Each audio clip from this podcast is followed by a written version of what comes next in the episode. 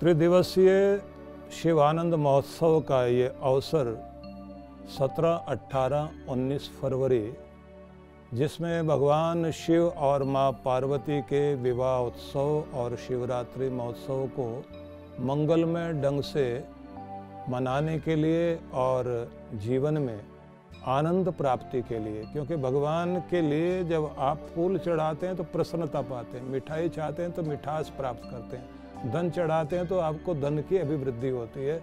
और जब भगवान के दर पर आप आनंद मनाते हैं तो ज़िंदगी आनंद से भर जाती है। तो ये एक अवसर है, जब आप शिव आनंद महोत्सव में भाग लेने के लिए आएँगे।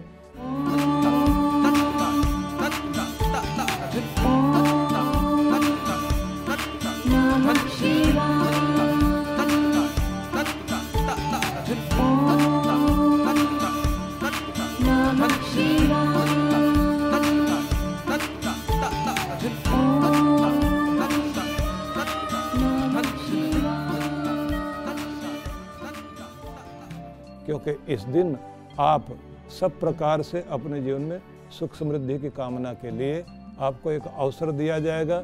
आप इस महोत्सव में भी भाग लेंगे। आपको पूजन करने का अवसर भी मिल रहा है। आपको ध्यान करने का अवसर मिल रहा है। जलाभिषेक करने का अवसर मिल रहा है और यज्ञ करने का भी अवसर मिल रहा है।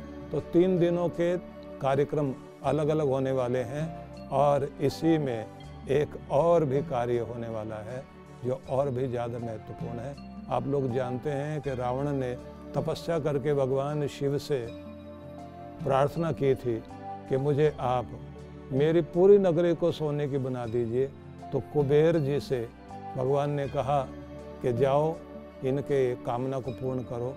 तो उस समय रावण जैसे राक्षस को भी सोने की लंका मिल गई, क्योंकि ओगड़दानी है शिव जी।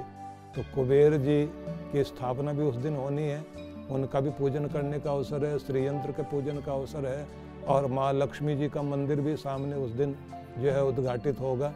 तो उसका भी पूजन आप लोग कर पाएँगे। लेकिन साथ साथ में ये कहा जाता है कि भगवान शिव अमरता भी देते हैं।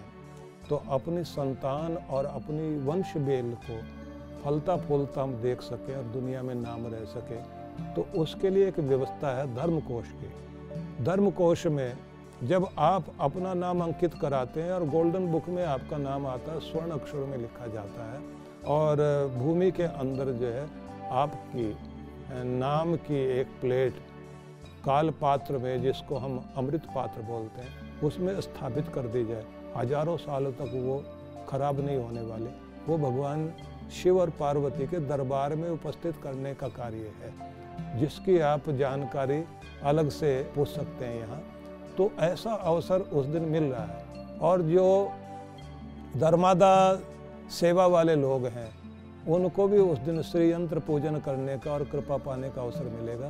तो यह कार्यक्रम शिवरात्रि से अगले दिन होने वाला है, जो आप देखेंगे धर्मादा सेवा और धर्मकोश की, के पूजन वाला। लेकिन शिवरात्रि तक जो है, वो बहुत बड़ा महोत्सव है, जिसको आप सत्रह अट्ठारह उन्नीस, तीन दिनों में इस महोत्सव में भाग लेंगे।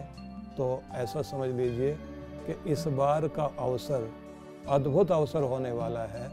और इसको मैं सिर्फ़ यही कह सकता हूँ कि अभी आप कल्पना कर रहे होंगे, असली रूप तो आप सामने आकर के देखेंगे। इसलिए आप आइए और इसका लाभ